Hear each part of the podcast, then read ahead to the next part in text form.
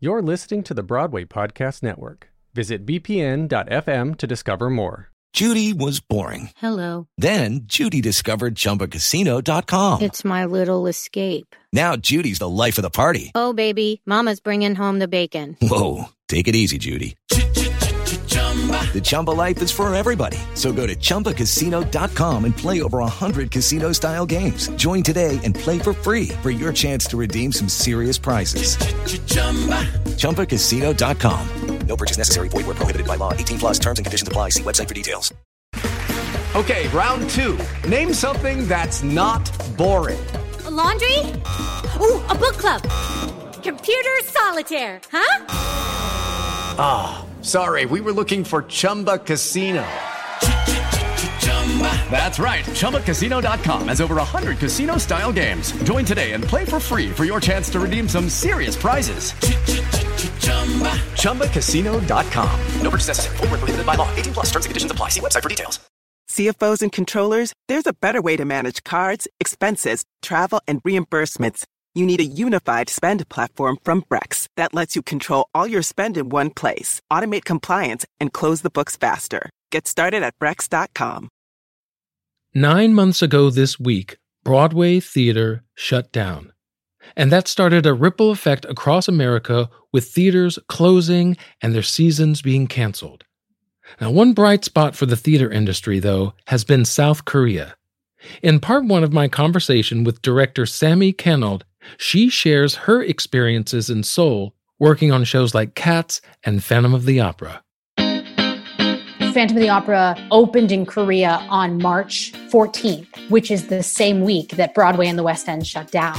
To me, Phantom is kind of the show that could because for a while it was the only large scale English language production running anywhere in the world. Welcome to the season four finale episode of Why I'll Never Make It. This podcast features insightful conversations about the realities of life in the arts. I'm your host, Patrick Oliver Jones, and if you would like to support the ongoing work of this podcast, become a WINMI producer today. Go to donate.winmipodcast.com and contribute to the upcoming fifth season of the podcast. You'll also get access to members only bonus episodes as well. That's donate.winmipodcast.com. Last month, I read an article on the Stage website, uh, which provides news, interviews, and advice on performing arts industry in the UK. And this article was all about South Korean theater, the steps they've taken to keep theater thriving and surviving throughout this pandemic. Sammi Cannold has been working in London and Seoul and has seen firsthand how South Korean theaters have kept people safe and healthy inside theater venues. This article so moved me, so inspired me, and even frustrated me that I had to bring its author onto the podcast. Sammi talks with me from London for part one of our conversation. I've been living in London since the end of September, which has been fascinating and uh, different. you know. I can I, I could only imagine how different it's been. Yes. Yeah, but you know, I love it. So it's that weird thing right now where it sort of doesn't really matter where you live because any work that exists is remote. So it's kind of bizarre. In part two, she'll talk about her inventive work as a director here in New York City and other theater venues. But for today, she gives us more details as to what South Korea is getting right as they continue to produce theater there, giving a clear indication and motivation of what is possible. The two shows that I was predominantly working with in South Korea were Cats and Phantom of the Opera. And in both cases, um, we're talking about international companies. So it's in Korea, but uh, the Phantom tour that was there was the world tour of Phantom. So they have cast members and crew members and, and staff from all over the world that are working on that tour. And then the company of Cats is predominantly Australian and British. So interestingly, it's it's much like you know any rehearsal process that I'm used to in America or or in Britain because sort of these mega musicals have been running around the world um, for so long that there's like a, a, a streamlined specific process. Um, I also did get to observe rehearsals for some Korean language musicals that have Korean casts. And frankly, the, the process is much the same. And I think the reason for that is that the musical theater industry in Korea is only about 20 years old. And any Korean producer will tell you that it came to be because uh, Phantom of the Opera came to Korea in, in 2001. And that sort of sparked a series of productions from there. But as a result of that, their ways of rehearsing um, are are modeled after um, what they were sort of observing on these Western imported mega musicals.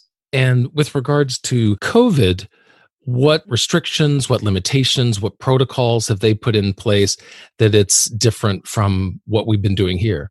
Korea, to me, is sort of the success story of the, the theatrical success story of, of the pandemic in the sense that since this spring, most of their large scale venues were operating at full capacity, you know, and we're, we're ironically recording this on a day where Korea's cases um, hit the highest that they've hit since March.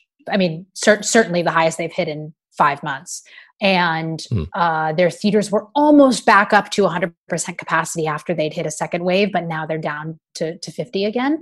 Um, so it's fluctuated. But the thing is, the government has not at any point in the pandemic forced every theater to close. Phantom of the Opera opened in Korea on March 14th, which is the same week that Broadway and the West End shut down. To me, Phantom is is kind of the show that could because for a while it was the only large scale English language production running anywhere in the world. And the only reason that they shut down for a time is because there were two positive cases in the company. But in that case, um, miraculously, it didn't spread to the rest of the company, and they were back on stage in three weeks. So, you know, I'm just in awe of what they're doing, and, and happy to you know sort of get into the specifics. But in general, um, they're they're killing it.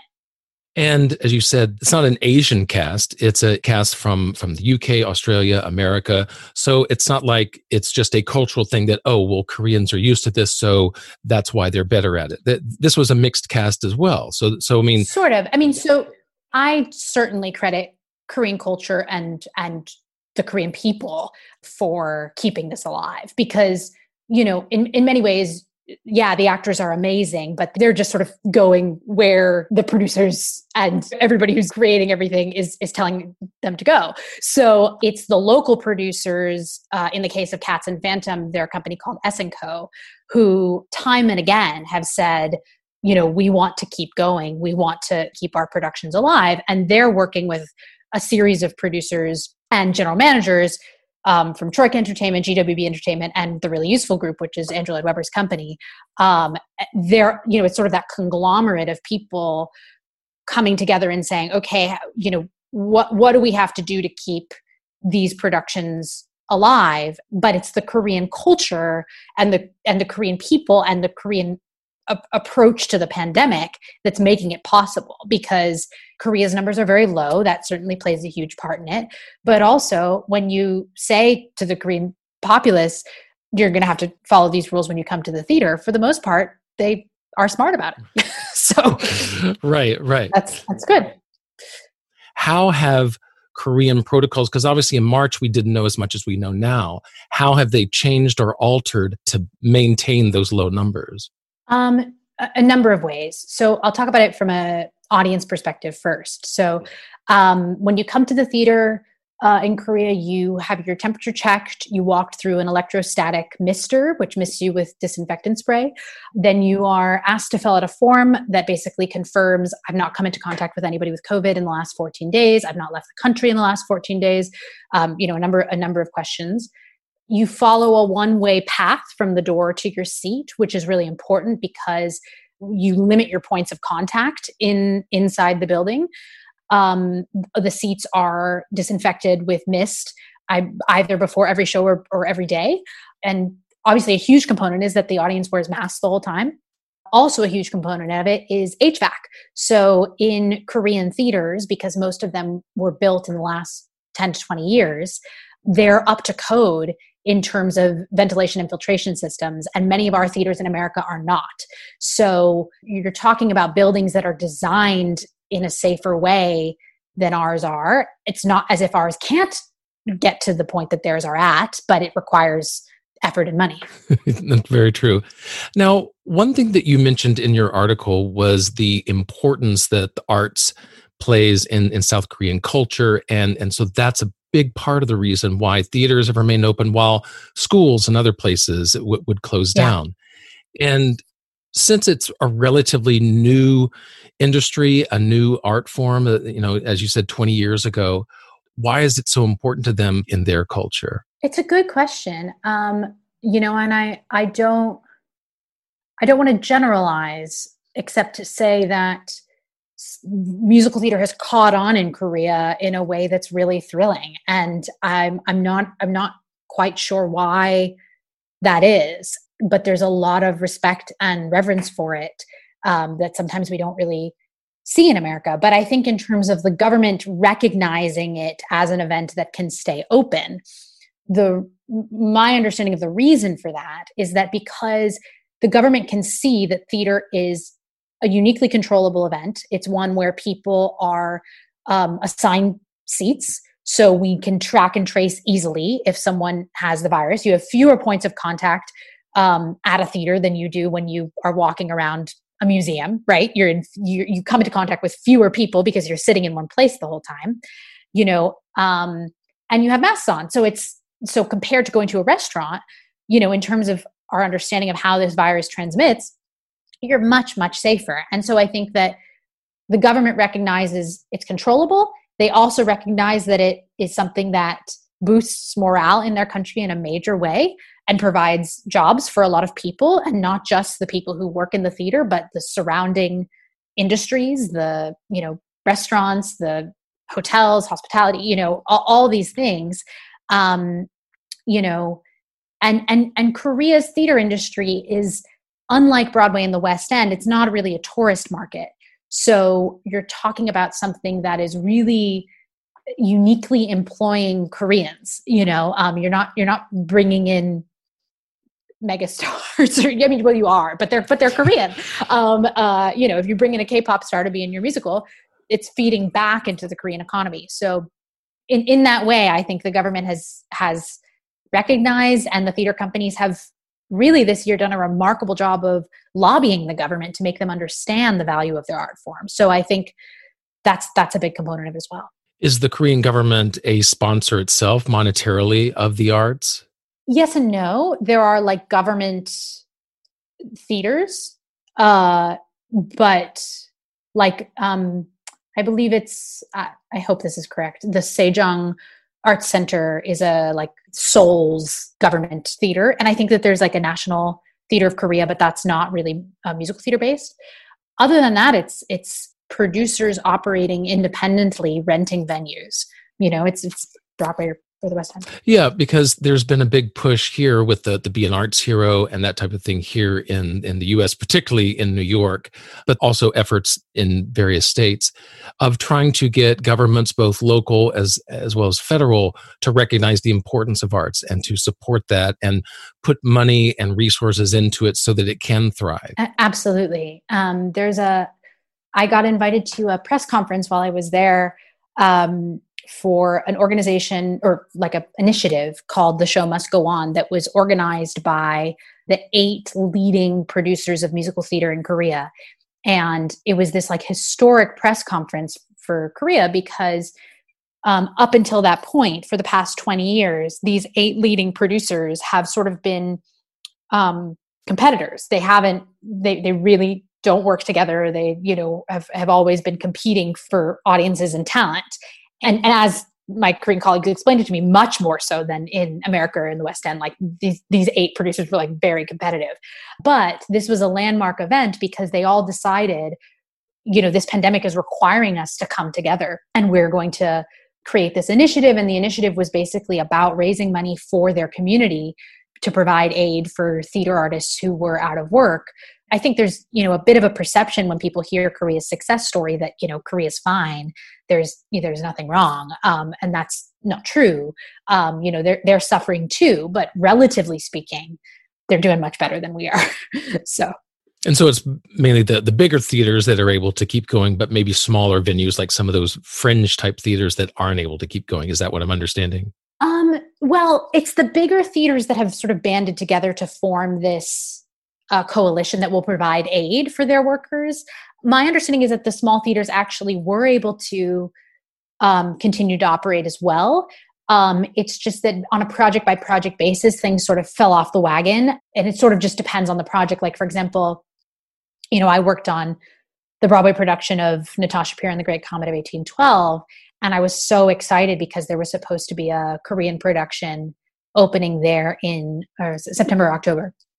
And it was the one big musical that got fully canceled because it, you know, is staged in 360. So you have the audience in close proximity to the actors. And from a public health standpoint, that's not really a good idea. So there were casualties of the pandemic and a lot of shows you know when phantom had those two cases back in in april a lot of shows shut down because it was viewed as covid has hit the theater industry and then phantom sort of led the way in reopening um, but they did have a, a period where most of their shows were were shut down as well what would you say that they have done right? What do you think that both the government, the theaters have done right in controlling coronavirus, but also keeping theaters afloat during that? I think they've done everything right.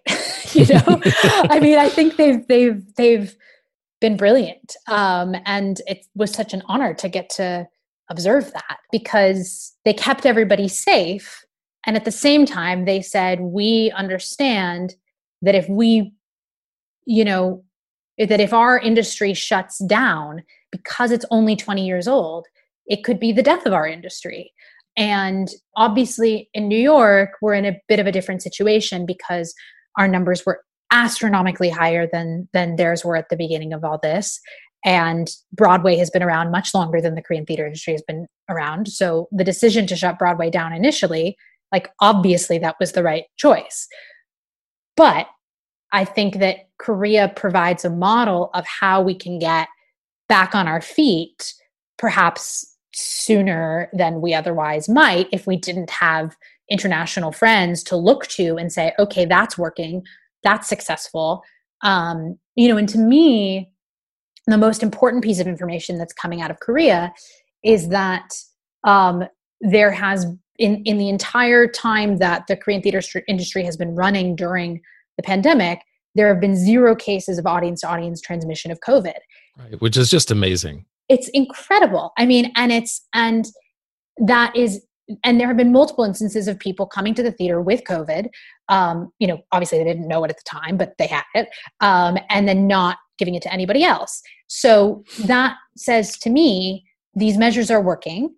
You know, obviously there are many complexities to theaters reopening. It's not just about health and safety which is obviously the prerequisite but it's also about you know do you have enough demand? Do you have tourists coming into your city that will buy tickets? You know all, all these things. I understand their complexities but i also think you know we've been dormant almost a year now and people are leaving the industry in droves and people are out of work and people are desperate and and we're losing our workforce. And i just feel like you know and i'm not position of power in the sense that you know of course i'm a director so you're always in a position of, of some sort of power but but not i don't run a theater i don't own a theater i don't you know it's above my pay grade to say we should reopen on this date but as someone who has seen what's effective in these other countries i do feel like it's my responsibility to share that information in hopes that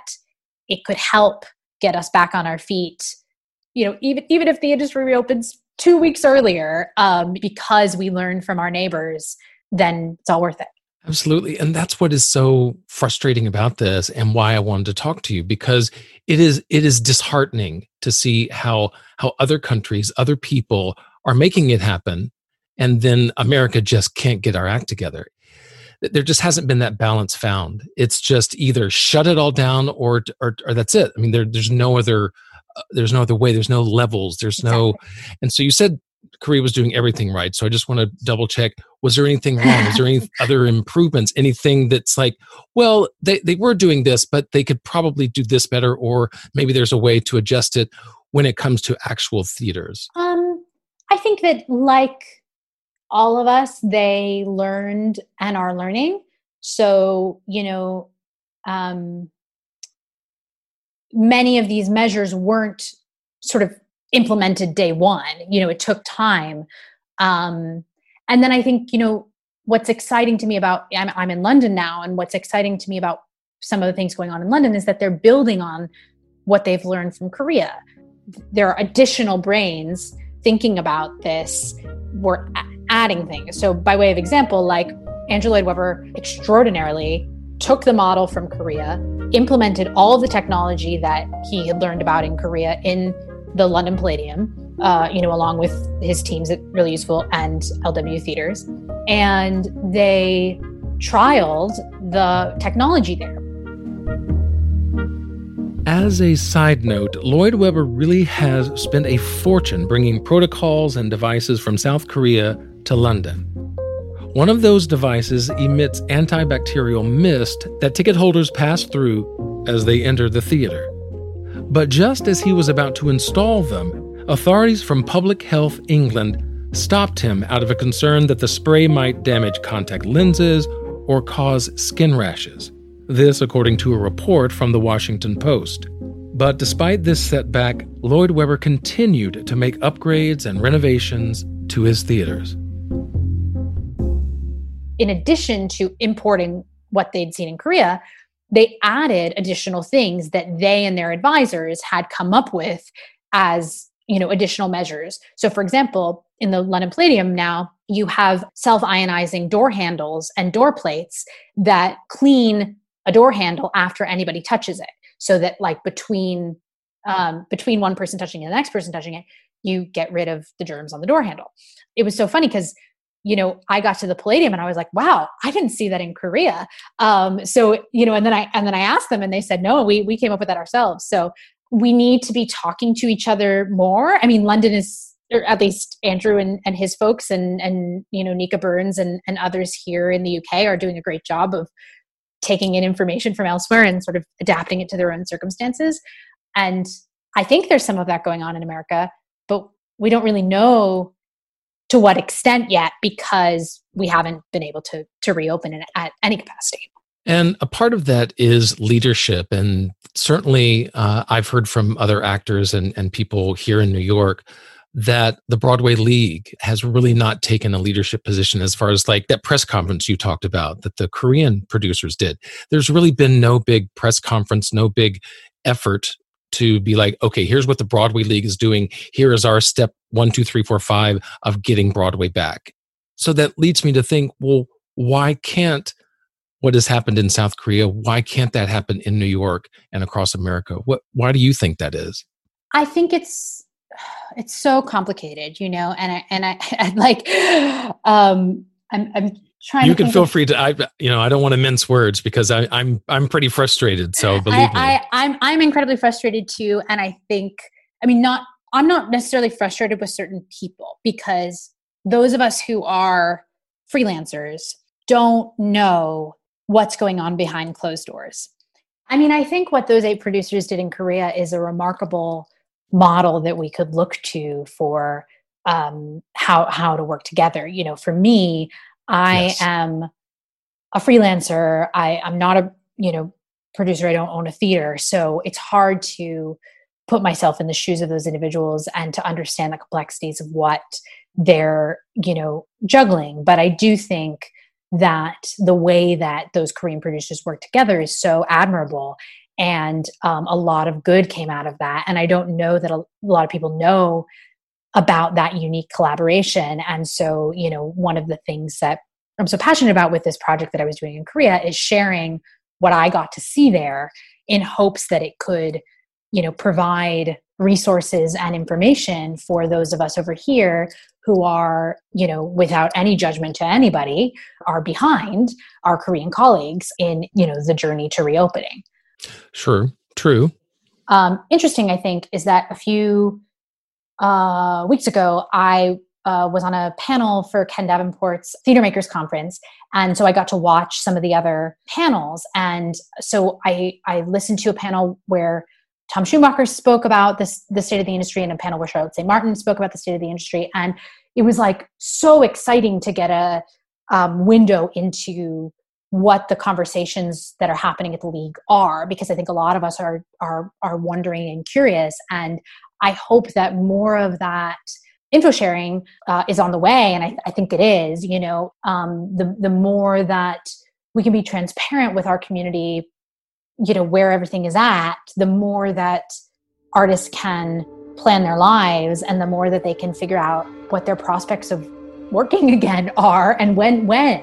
Um, and you know the league obviously doesn't have all the answers. Nobody has all the answers but um, i think they have more answers than than you or i do In that same Washington Post article I mentioned earlier, Charlotte St. Martin, president of the Broadway League, says that Andrew Lloyd Webber is a remarkable cheerleader. And for the past seven months, she has had a standing weekly call with Lloyd Webber and other really useful group executives. Yet in those seven months, the Broadway League and theater owners have enacted none of the steps Andrew Lloyd Webber took in order to open his theaters and start producing again. In fact, Lloyd Webber's team has also met with government officials there in the UK. Peter Marks, chief theater critic for the Washington Post, calls for a reality check. Quote, can we Yanks possibly wrap our heads around the idea of an urgent White House confab with theater executives? And I couldn't agree more. Where is our Andrew Lloyd Webber here in America? Who is pushing theaters to learn from the successes in South Korea and London?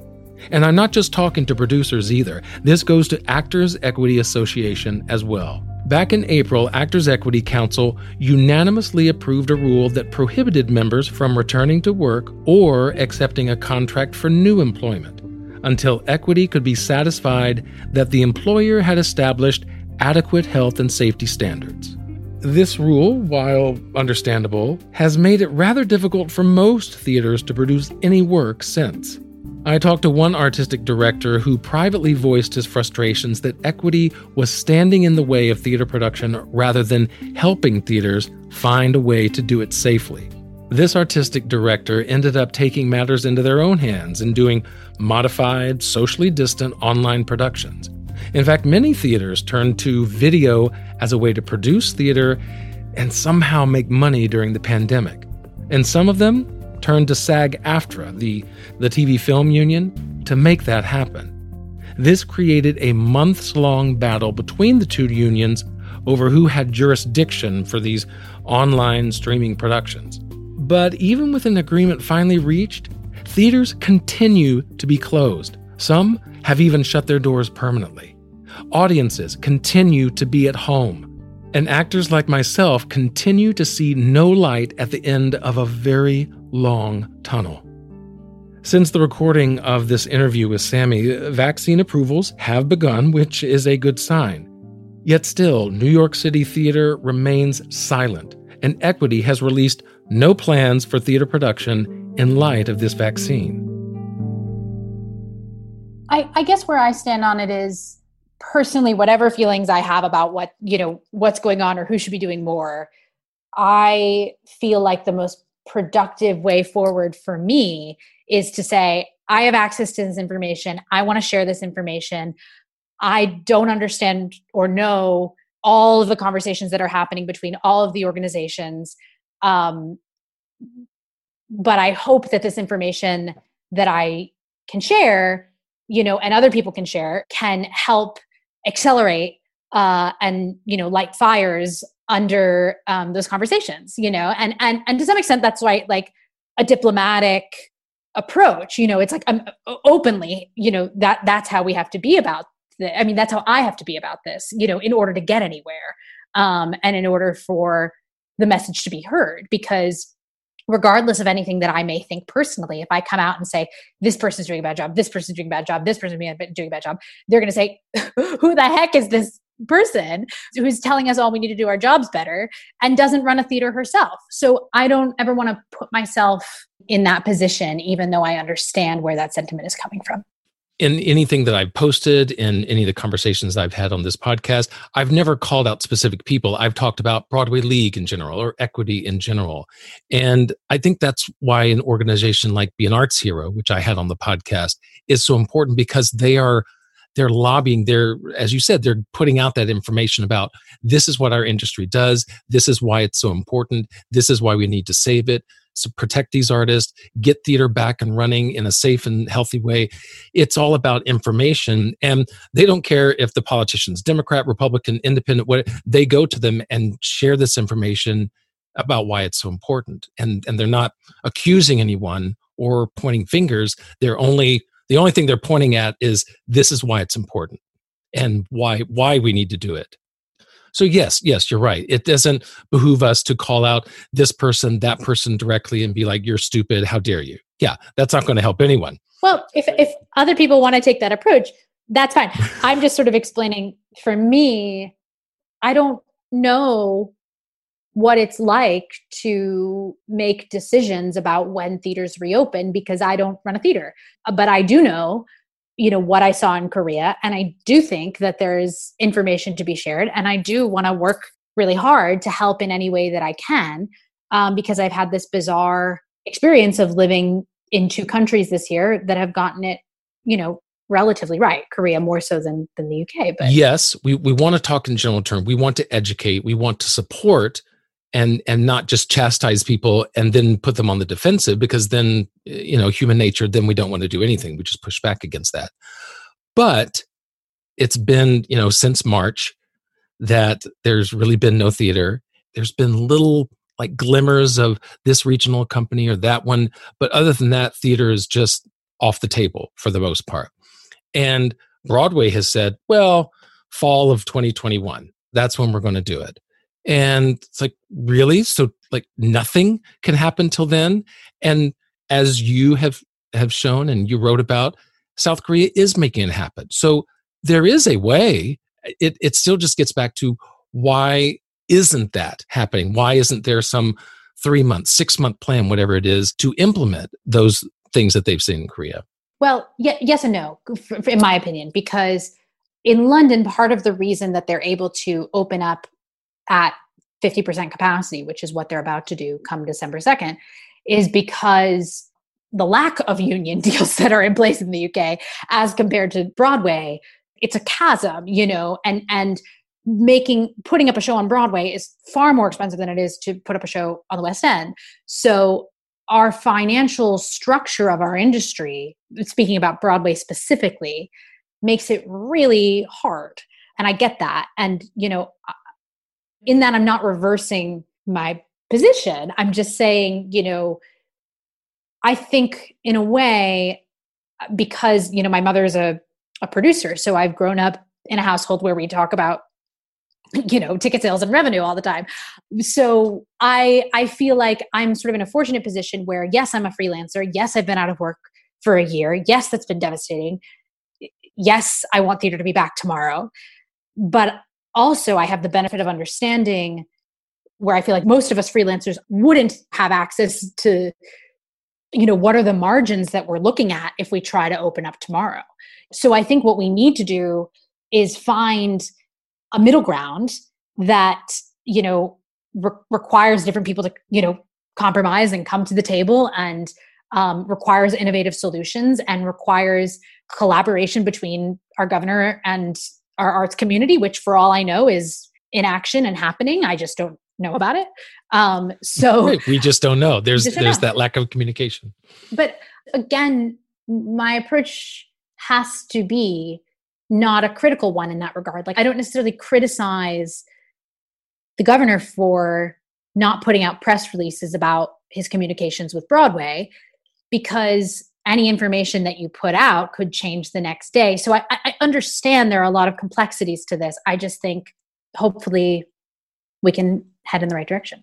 Yes, yes, and I and I appreciate your diplomatic way of of putting it. But you know, I see an example as far as what's out there, and as they say, perception is everything. But like you, I know that there's never just one side to any story. There's never just this is the way it's happening, and not recognize all the things that might be going on behind the scenes. That I'm sure is happening, but until it's communicated, then we don't know what plan there might be. It's like if if they're thinking one, two, three, four, five, well, I can help with number three, or I can be a part of number two. You know, there there's different ways that we can then start to be like, if that's what you want to do, here's 14 other people who've done that, and they can be a part of it. Because the more you communicate a plan, the more people can latch onto it and be like, I can help with that, or well, actually, I've done this before. What if you did this? And then it starts just a further communication and that's what frustrates me and i'm here in new york I live in New York, and you know, Equity puts out an email every now and then. I try to read as much as I can in the Times or things about New York theater, and there's just a lot of silence. That's what frustrates me because it just feels like, well, we're just going to wait on a vaccine because that's all that we can do, and until then, enjoy Netflix. That's what it feels like, and that's that's really really frustrating. I I, I understand that, and and and I I understand all sides of the argument, I guess is what I'm saying. And and and I hope we can reopen as soon as as it's safe and practical to do so. And hopefully that's sooner than later. Exactly. And getting back to that producing, that money part of it, do you think that this pandemic and and the way that it's kind of brought up funding the arts and money that goes into producing, do you think it might start to change that financial structure to make it easier? I it would be great. Um, um, you know, I, I know that there are. I, I, you know, to be honest, I don't know a lot about the union negotiations with the league, but I know that it's a complicated topic. Yeah. Uh, I hope that it does become easier. Yeah, yeah, because equity is just one of many unions. There's the the IATSE technical side of it. There's a musicians union. You know, there's all these different players in that yeah and i you know i'm a member of a union and right. I i i um you know respect and uh, believe in the purpose of unions and fully support the purpose of unions.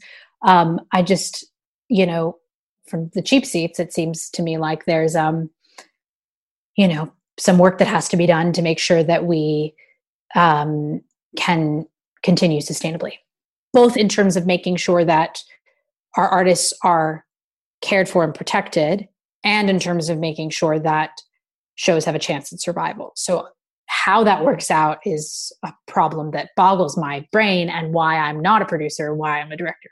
Yeah, because it, there is the individual detailed work of taking care of this artist or this writer or director eh, you know and making sure that the the cogs of the wheel are taken care of and then there's the bigger picture of just the arts in general supporting that and making sure that it's uh it, it gets all the foundations that it needs in order to to stand up. So there's a lot of lot of pieces that go into that. Exactly. So that is certainly one thing that uh, that that is that is true. No matter what country, South Korea has their own, you know, detailed as well as big picture things that they've had to take care of.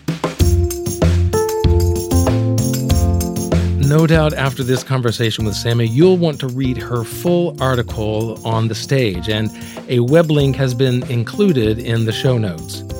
I really appreciate the insights and details that Sammi has given us in order that we can see how theater production is possible, how it can be possible going forward.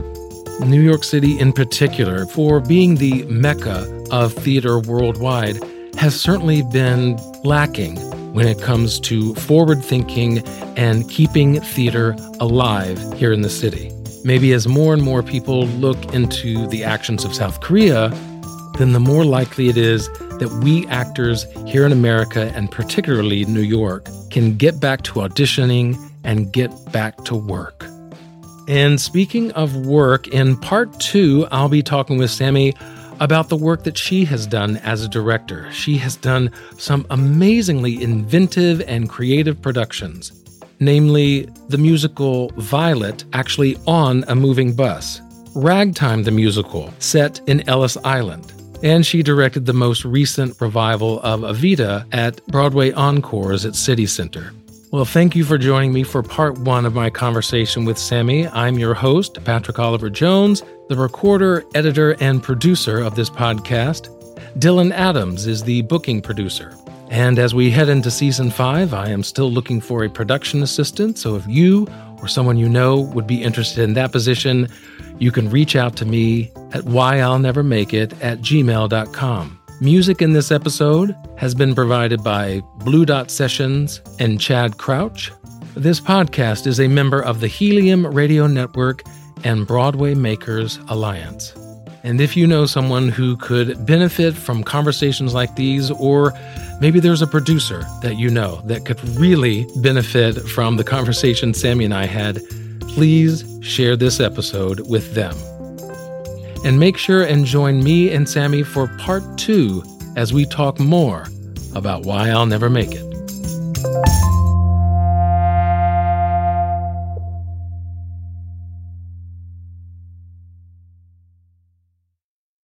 Hey, it's Leslie Odom Jr. here on the Broadway Podcast Network to tell you about the Rise Theater Directory, a program of Maestra Music. Rise is a national online resource designed to connect and empower backstage and administrative and creative theater professionals from underrepresented backgrounds. If you work or aspire to work in the theater community, this can help you find your next project. And if you hire theater professionals, search the Rise Theater Directory to find your next team. Create your profile now and get more information by visiting risetheatre.org. That's theater with an R E R I S E T H E A T R E dot org because only together we rise. It is Ryan here, and I have a question for you. What do you do when you win? Like, are you a fist pumper? A woohooer, a hand clapper, a high fiver. I kind of like the high five, but if you want to hone in on those winning moves, check out Chumba Casino. At ChumbaCasino.com, choose from hundreds of social casino style games for your chance to redeem serious cash prizes. There are new game releases weekly, plus free daily bonuses. So don't wait. Start having the most fun ever at ChumbaCasino.com. No purchase necessary. Group. Void were prohibited by law. See terms and conditions. 18 plus.